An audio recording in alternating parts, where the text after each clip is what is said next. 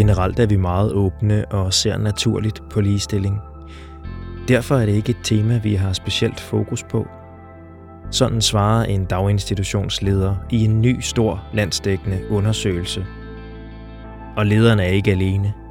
Det er kun en håndfuld institutioner i landet, der seriøst arbejder med normkritik og ligestilling, viser den nye forskning. Velkommen til Børn og Unge podcast, og til en episode, der handler om mangfoldighed og ligestilling. Her kan du tage med journalist Michael Christoffersen til Horsens for at tale med to forskere, der er i fuld gang med et spændende projekt, hvor de vil gøre pædagoger til medforskere for at finde den bedste måde at sætte ligestilling og mangfoldighed på dagsordenen ude i institutionerne.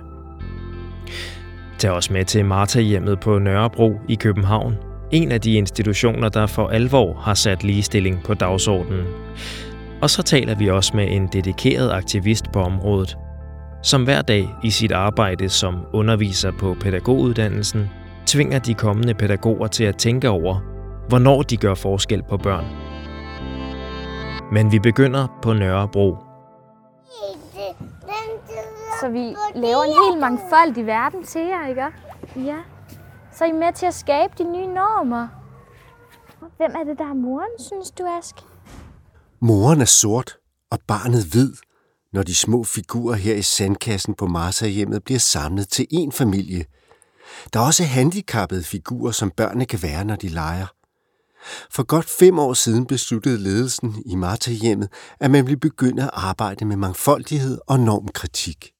Det hedder ikke politimand nede hos os. Det tror jeg faktisk ikke, der er nogen, der siger mere. Det hedder en politibetjent, og det hedder en brandbekæmper.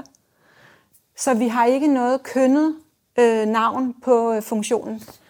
Øhm, og det har været rigtig vigtigt. Der hang vi et stort stykke papir op i personalstuen og lagde poster og kuglepinde på bordet.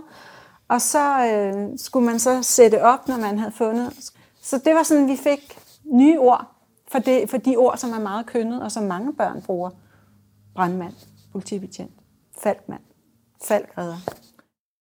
Siger leder i vuggestuen i den store institution, Trine Andersen. På Marta-hjemmet sagde man dengang, som man siger i de fleste institutioner landet over, vi behandler alle børn lige og gør ikke forskel. Du kan jo ikke under tortur få en uddannet pædagog til at sige, at de behandler folk forskelligt på grund af hudfarve eller køn eller sådan. Altså det, det, det vil man jo pure nægte. Det siger Jakob Grok, der er normaktivist, som han kalder sig, og underviser på Københavns Professionshøjskole på pædagoguddannelsen. En ting er, hvad man siger, en anden, hvad man gør, når man står i arbejdet og ubevidst trækker på det, man selv er opdraget med. Forskningsprojektet hedder Mangfoldighed og ligestilling i dagtilbud. Og her har man stillet lederne i dagtilbuden en lang række spørgsmål med fokus på ligestilling og mangfoldighed. Vi kan godt afsløre allerede her, at der ikke er mange dagtilbud i landet, hvor man arbejder normkritisk i hverdagen. Forskningsleder på projektet hedder Marta Padovan Østemir. De to forskere har spurgt ledere, der jo, som vi hørte, ikke under tortur vil indrømme, at de gør forskel på børn. Når dagtilbudsledere for eksempel siger, jamen hos os er der bare børn. Børn er børn, forældre er forældre. Vi ser mennesket. Og det er jo super sympatisk, ikke? I den ideelle verden, så er vi alle sammen bare mennesker. Men det fungerer jo sådan, at det ved vi både fra psykologien og sociologien, at når vi ser mennesket, så ser vi altså også kønnet, og det lægger sig jo i sproget.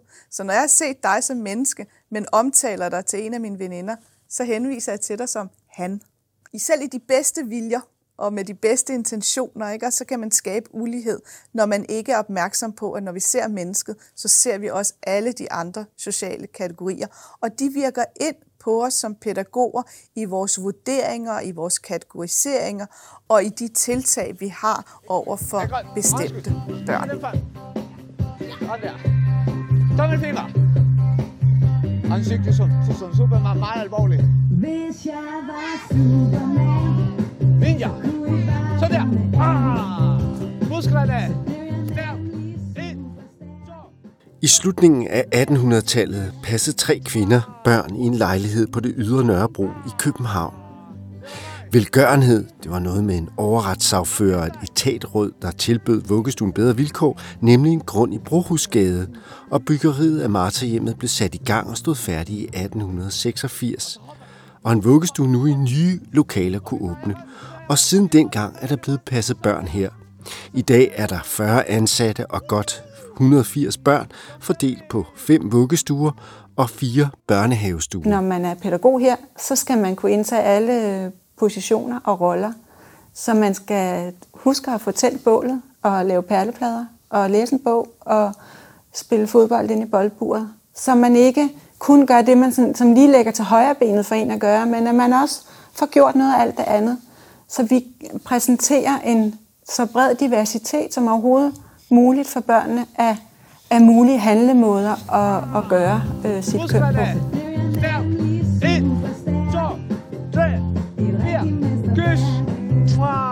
Hul. Ah, det var mig. Rindal Mendoza kører hård danseworkout med seks af børnehavebørnene i dag. Og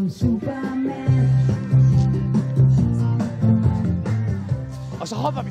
Hop, hop, hop. Og vi drejer rundt, vi drejer rundt. Lene Simonsen er pædagog i vuggestuen, og hun husker tilbage på de første spæde tiltag i forhold til mangfoldighed.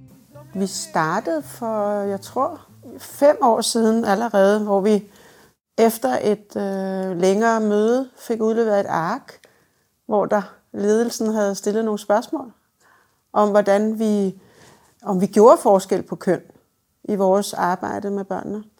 Og øh, der tror jeg, at de fleste af os havde et billede af, at nej, det gjorde vi faktisk ikke særlig meget. Og det var sådan lidt et irrelevant spørgsmål i virkeligheden, fordi det gjorde vi jo ikke i Danmark, eller det gjorde vi jo ikke her, gjorde forskel på kønnene. Og øh, så lod vi det tema ligge og tog fat på det et halvt års tid efter. Og så har det så vist sig i processen, at jo, det gjorde vi. Meget forskel. Da Sverige i 2015 optog det kønsneutrale pronomen hen i deres ordbog, skabte det en hel del debat. Jeg har hørt så usandsynligt mange mennesker sige, men det her med hen, det er jo bare så unaturligt. Hvor det, sådan, det er så faktuelt forkert jo, fordi det er jo helt naturligt på rigtig mange sprog at have et intet køn eller en form for tredje køn. Han bor på fjerde sal på det indre Nørrebro. Der er vinylplader fra gulv til loft her i stuen. Jakob sidder over for mig ved bordet med sin lille karakteristiske ring i næsen og sin sixpence-hat på hovedet. Den 45-årige aktivist og underviser på pædagoguddannelsen kender alt til modstanden mod normkritikken og det kønsneutrale hen. Jeg siger ikke, at vi skal bruge hen i Danmark som sådan, men jeg synes, det har været en eller anden spændende kickstarter for en debat. Problemet er, at det også bare afsporer debatten ekstremt meget. Fordi det bliver sådan et, når skal I i gang med at arbejde med køn, skal vi så til at sige hen til alle. Og hvis først man har sagt det ud i rummet, så har man allerede fået latterligt gjort det, og taget det alvorligt at skabe lige muligheder for børn. Og, og det synes jeg er problematisk. Så jeg vil sige, man kan snakke sprog og nuancer i sprog rigtig meget ud fra en normkritisk vinkel, men det betyder ikke nødvendigvis, at man skal indført hen. Altså, men at lade være med at sige, at der kommer en politibetjent øh, på besøg i eftermiddag, og han skal forklare jer noget om, hvordan det er at være politibetjent, når man ikke ved, om det er en mand eller en kvinde, der kommer. Det er jo helt grotesk. Hvordan kan du kønne noget, du ikke ved, om er kønnet? Altså, det svarer jo til at sige, at der kommer en, der kommer en gammel mand i eftermiddag og, og skal ordne legepladsen, og så kommer der en 18 år ind ad døren. Vi vender os mod forskningsprojektet Mangfoldighed og ligestilling i dagtilbud og byen Horsens, hvor forskerne og projektet har til huse i Professionshøjskolen via University College. Forskningsprojektets første del ligger klar, nemlig undersøgelsen af, hvordan lederne ser mangfoldigheden i deres institution. Stine Hamilton, den anden af de to forskere, kommer dog fra pædagoguddannelsen i Viborg, hvor hun underviser og forsker. Jamen, vi har taget fat på emnet mangfoldighed og ligestilling i dagtilbud, fordi det er et fokus, som, øh, som vi ser er glædet, glædet noget ud øh, de senere år. Øh, styrkede pædagogiske læreplan og den nye lovgivning på dagtilbudsområdet har haft rigtig stort fokus i arbejdet i kommunerne og i dagtilbudene. Men øh, temaet omkring mangfoldighed og ligestilling er simpelthen glædet ud i hele det her fokus. Vi, vi tænkte, at vi ville prøve at stille nogle overordnede spørgsmål, som kunne give os nogle indikationer. Vi besluttede os for at spørge lederne. hvad ser de ude i deres dagtilbud er på spil i forhold til mangfoldighed og ligestilling? Og Stine, hvordan, hvordan går det med den her mangfoldighed? Det er noget, som i mange dagtilbuds øh, forståelse indgår i alt det andet, der foregår i dagtilbudene. I pædagogiske retninger, værdier og, øh, og i hverdagen. Men det er ikke noget, som bliver taget ud og løftet op som et særligt fagligt blik. Det handler ikke kun om køn, men om mangfoldighed i det hele taget. Marta Padovan Østemir. Jamen først og fremmest så skal vi have, øh, det er noget vores øh, undersøgelse peger på, vi skal udvikle et mere øh, fagligt tungt og stærkt sprog for at kunne tale om mangfoldighed og ligestilling. Der er en lang tradition i Danmark øh, for, at når vi siger ligestilling, så kend, tænker vi på køn, og vi tænker på de to køn, mænd og kvinder. Det ses også i øh, lovgivningen. Øh, sidenhen så er der kommet forskelsbehandlingslovgivning osv., og der står mangfoldighed. Og når vi så siger mangfoldighed, så tænker vi ofte på de der etniske minoriteter eller i gængs tale, de to sproget. Øh, og der handler det om at blive mere nuanceret, fordi at vi ved fra forskningen, og hvis vi tænker lidt efter som private personer, så er vi jo aldrig kun kvinde eller kun mand. Vi er både kvinder, øh, og kvinder med en bestemt seksuel præference. Det kan være, at vi har et handicap. Det kan også være, eller det kan ikke være, vi har også en etnicitet og en nationalitet og et sprog eller flere sprog. Så som mennesker, så er vi jo altid summen af en masse kategorier, der væver sig sammen på bestemte måder. Og, og det er det sprog og den fint fornemmelse, vi skal udvikle i praksis for at kunne skabe bedre muligheder for, at alle børn kan udvikle sig på lige vilkår. Det kan man sagtens. Ja, så bladrer vi til næste side, Ask. Oh, der. Nej, siger den. Støvsugeren må ikke tage mine sko. Nej, støvsuger. Der. Nej, støvsuger. Oh, og den sidste. Pædagog Louise Fisker Larsen har taget en lille gruppe børn med ud i sandkassen, hvor hun læser for dem. Det er bøger om enlige fædre med store følelser, og en bog som den, vi hører, næsten et forvarsel på MeToo-tider, nemlig at lære at sige stop. Der. Og nej. Oppe på tredje sal i den lækkert indrettede personalestue ligger en vigtig bog for institutionen. Den er skrevet af Helle Bøgelund Frederiksen, der er pædagogisk udviklingsleder her på Marta Hjemmet. Bogen hedder Giv alle børn flere muligheder. Lene Simonsen lægger bogen fra sig. Man kunne finde på at sige, kom drenge, kom piger, vi skal ud og gøre det her. Øhm, og det kunne være, at man, det måske er smartere bare at sige, kom børn, se de her mennesker som børn i stedet for som deres køn. Øhm, det kunne være, kig på vores legetøj. Hvordan øh, er for, ikke fordelingen, men hvordan, øh, hvad tilbyder vi børnene? Der var nogen, der opdagede, når de sagde goddag til nye børn i vuggestuen, og det var en dreng, så tog de faktisk fat i bilkassen, i stedet for at, at sige, altså sådan automatisk, når det var nok en dreng, så havde jeg nok lyst til at lege med biler. Øhm, jeg kunne finde på at sidde til et møde og sige, jeg skal bruge nogle friske drenge til nogle ture, fordi jeg havde nogle bullerbasser på min stue. Øhm, hvor der er en, der siger, skal det være drenge? Nå nej, altså det har ligesom været min, min opdagelse i, at jeg faktisk er, kigger meget kønnet på børn. Gør det mindre nu, men gjorde det mere i øh, tidligere i vores forløb her. Hun retter sig op i stolen og kigger over på Trine Andersen, som husker hende på jagttagelsen af vuggestuebørnenes sprog. Vi begyndte at undersøge meget detaljeret, hvor godt udviklet er vuggestuebørnenes sprog. Og en gruppe, der opdager, at faktisk er drengenes sprog mindre udviklet, end pigernes sprog er i deres gruppe. Og det var de selv overrasket over. Og så begynder de at gå på opdagelse i, hvad kan det have med at gøre? En gammel konklusion kunne være, om der er jo forskel på drenge og piger. Nej, de opdagede faktisk, at de småpludrede mere med, med, med pigerne, end de gjorde med, med drengene. En vigtig jagttagelse. Jakob Grok begyndte at undervise på pædagoguddannelsen for godt syv år siden.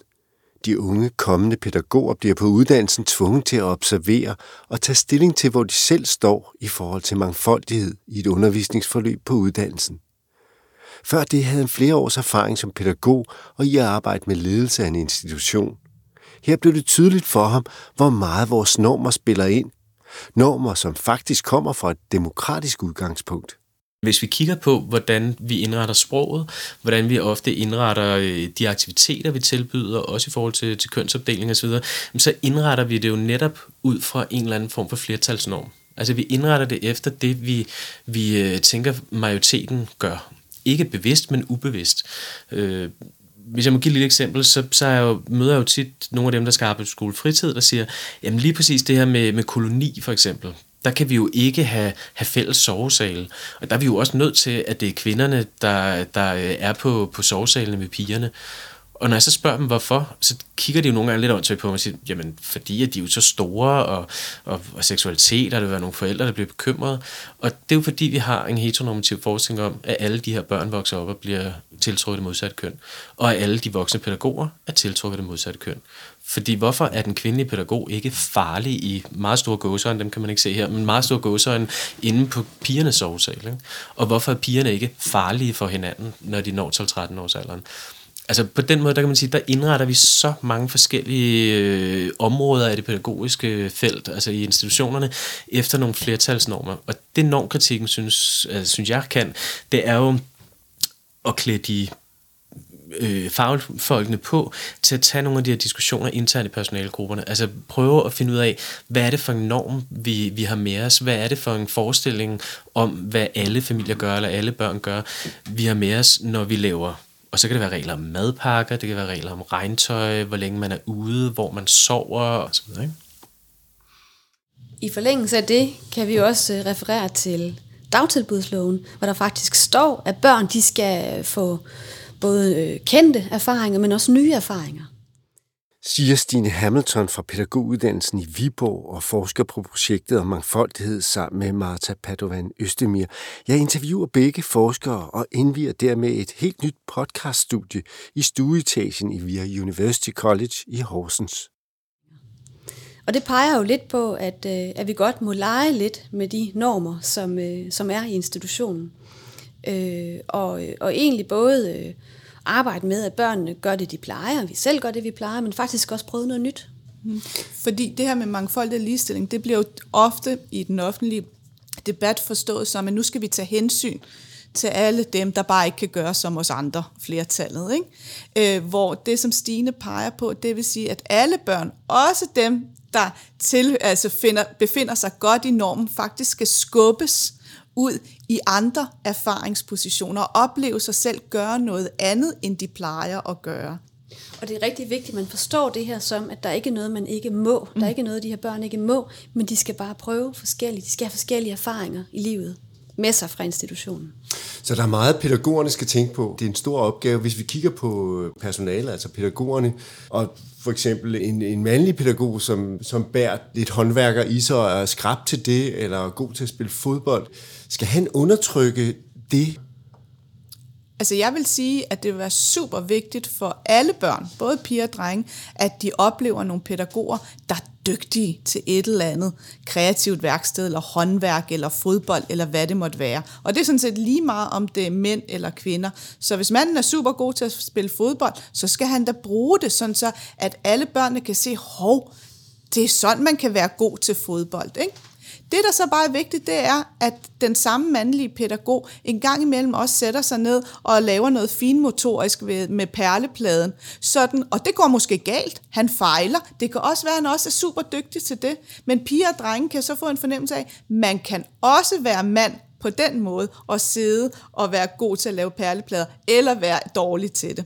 Det handler noget om variationen af det, som børnene kan spejle sig i. Trine Andersen, der er leder for vuggestuerne på Marta-hjemmet. Ja, vi har familier, hvor, hvor der kun er én forælder. Vi har familier, hvor der er forældre af samme køn. Og det synes jeg faktisk, vi er rigtig gode til. At præsentere børnene for legetøj og bøger, som de kan genkende. Altså, hvor de kan genkende deres eget liv. Det er faktisk det, der er rigtig vigtigt. At de kan spejle sig i, i, det, i de bøger, der er, og i det legetøj, der er. Og det skal alle børn kunne. Også de børn, der har en morfar og. Og tre-fire søskende, men også de børn, der har en mor og mor, eller en far og far, eller en mor eller far. Ja, han kunne godt. Under stjernerne på himlen sejler du med mig. Så sejler vi. Lukker vi øjnene. Så vi er på vej. Trine Andersen sidder med bogen Giv alle børn flere muligheder. Bogen, der er skrevet af hendes kollega Helle Bølund Frederiksen. Og modstand står der i bogen. Jeg har i min karriere været med til at sætte mange forskellige ting på dagsordenen. Jeg har aldrig nogensinde oplevet et emne som køn og ligestilling, der på den måde kunne få folk op af stolene. Jeg viderebringer dette, fordi det er vigtigt at kende til, når man skal i gang med at beskæftige sig med det. Modstanden skal faktisk ses som en katalysator for at kickstarte en proces, hvor man får nye perspektiver og ny viden. Skriver altså Helle Bøgelund Frederiksen. Og vi skal sige tak til alle sammen. I var så dygtige. I må godt ryste hinanden, for I var så dygtige alle sammen. Tak for den gang. Tak. Vi kan danse videre. Selvfølgelig. Men nu vi skal lave noget nyt. Godt.